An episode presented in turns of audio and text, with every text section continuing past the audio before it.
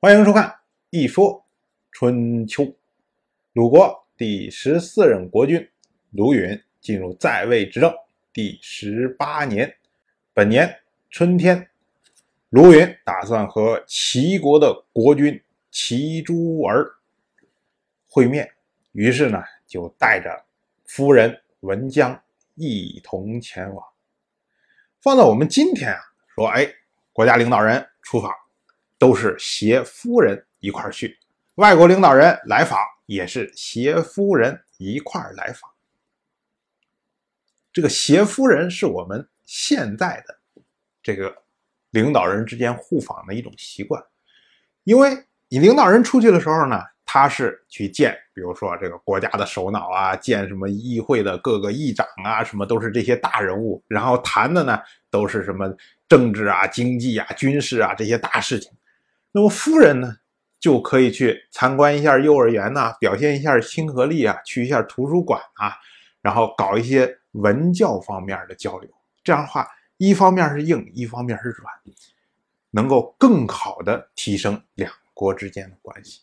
所以我们现在一般都是携夫人前往，但是春秋时代不讲究这个，所以呢，鲁国就大夫出来反对，意思就是说，你卢允，你作为国君，你要出访，这个是可以的。但是呢，你带着夫人前往这个事儿啊，不合规矩。这个反对的人呢，就是大夫申胥。申胥，我们之前讲过，卢允的儿子鲁同出生的时候，就是问的申胥的意见。当时申胥讲说，命名有五种方式，如何如何如何如何。所以申胥反对，申胥就说说啊，女有家。男有事，哎，这个“家事”这个词啊，就是这么着来的，说的就是女子们，她是有夫家有婆家，就是丈夫这一系的；而男子呢，他是有妻室有家室，哎，这老婆这一系的。男女之间各守规矩，不相亵渎，这是惯例。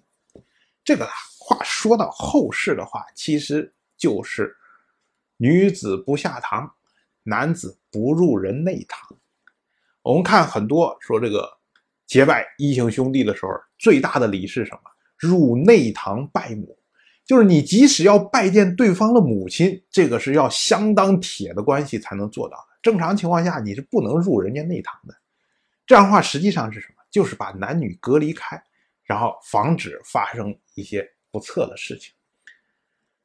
所以申须就说：“说你看。”这个是我们的习惯，我们惯例一般都是这么着干。如果你不遵守这个呢，搞不好会为你造成问题，造成困扰。结果卢云不听，卢云有自己的想法。为什么一定要带着文姜去？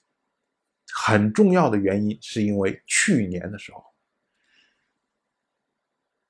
齐鲁之间边境上。发生了意外的冲突，这个我们之前讲过。当时鲁国边境人还跑过来问说：“哎，我们这跟齐国刚关系这么好，刚结盟，齐国突然派人来打我们呢，怎么办？”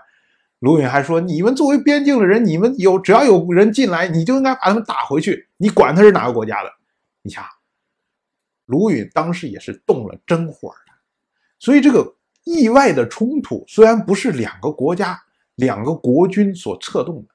但是呢，牵涉到了两个国君，所以到了今年大开春的，卢允希望跟齐诸儿见面，齐诸儿也希望跟卢允见面，所以两个国君想着，哎，赶快来弥合一下分歧，看看管控一下这些将来不可预测的这些危机。所以对卢允来说，加上文姜，文姜就是齐诸儿的姐妹嘛，那么如果能够提升这个。弥合分歧的效果，那何乐而不为呢？所以我们看，就是大夫考虑问题和国君考虑问题总是不在一个层次上面。到了本年的正月，卢允和齐诸儿在洛这地方会面。洛这个地方，它是洛水的源头，到现在还有一个更有名的名字，它就是今天。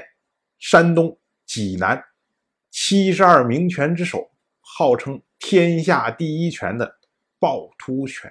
所以我们想，这两个国君大开春就跑到这么风景名胜地方会面，所以就是为了静好的弥合分歧。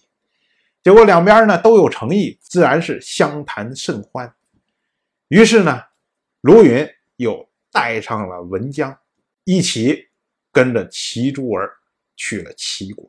当然，我就这么一说，您就那么一听。谢谢收看。如果您对《一说春秋》这个节目感兴趣的话，请在微信中搜索公众号“一说春秋”，关注我。您不仅能得到《一说春秋》文字版的推送，还可以直接和我互动交流。我在那里等待您的真知灼见。